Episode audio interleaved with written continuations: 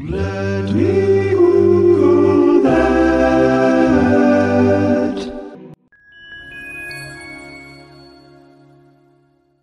I guess I'd never really considered what pipes were being referred to in this verse, and as a kid, I think I thought it was probably the same as whatever the Pied Piper was using, so you know, like a flute recorder thing.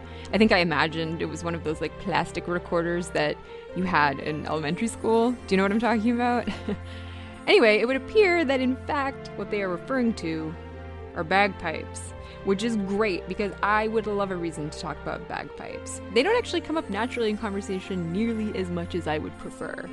So I know next to nothing about this topic, um, at least before I was like putting together this episode, if you can believe it. Um, I think I've always liked the mournful sound that they produce, but I didn't know for one thing that they are not distinctly a Scottish phenomenon, which is definitely something that I have always taken as fact, but nay, tis not. So, bagpipes, the instrument, um, have several key features. There's the bag itself, which is kind of a reservoir for the air supply, which is either you're breathing into it, or if you're really fancy, a bellows.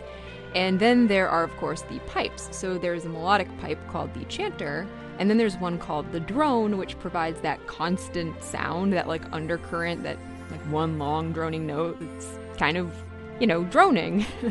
so while they've become kind of synonymous with the Scottish Highlands, the bagpipe has ancient origins dating back to 1000 BC, and versions of the instrument existed in ancient Greece. And there are actually some texts that describe the Roman Emperor Nero playing the instrument um, that was basically more or less a bagpipe.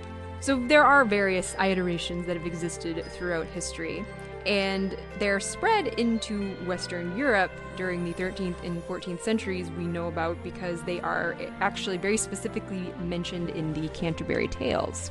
So, the first mention of bagpipes in Scotland actually didn't occur until around 1547, and it was actually in the context of French history.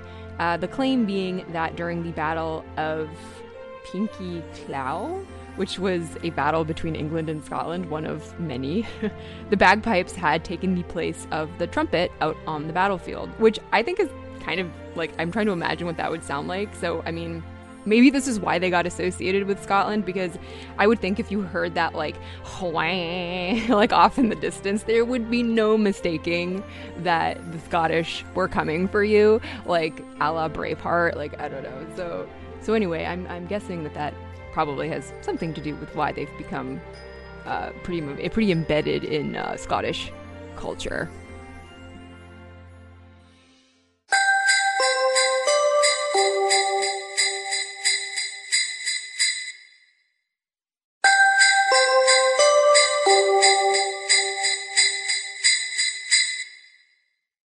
Friends, it's me, your host Abby. Thanks for tuning in today. Here are a couple of things before you go. If you're into the weird shit that we do here, consider becoming a listener supporter. You can set up a recurring monthly donation of 99 cents, 4.99, or 9.99. Go to anchor.fm slash let me Google that to find out more. You can also show your support in non-monetary ways by following the show on Instagram at let me Google that and on Twitter at let me GLGL that. I mean somebody took the let me Google that handle. But anyway, visit anchor.fm slash let me Google that to stream online or find the show basically anywhere podcasts live. So Apple Podcasts, Google Play, Google Podcasts, Stitcher, Pocket Cast, Overcast, Podbean, Radio Public, Breaker, Castbox, TuneIn, and Spotify. Don't forget to favorite and subscribe to Let Me Google That so that you never miss a new episode. If you'd like to guest host an episode, be sure to check out the links on social to the Google form for pitching your idea. It's a great way to get started with podcasting since you have a built in audience of enthusiastic weirdos to cheer you on. I'll even help you get the episode put together every step of the way recording, editing, and getting the word out on social. Now, if you aren't quite ready to host a full episode on your own, try using the Anchor app to send in an audio message, which is a very cool way of telling me something. You can share a fun fact, suggest something for my next late night weird Googling session, or just say hello. You can also record a You're Listening to bumper for the show if you want, which I love when you do. Speaking Speaking of, the outro for Let Me Google That was recorded by Maine musician Alex Wilder, who has an EP that you can buy right now. Visit pushfarther.com to learn more. If you want to know more about me, here's the short version.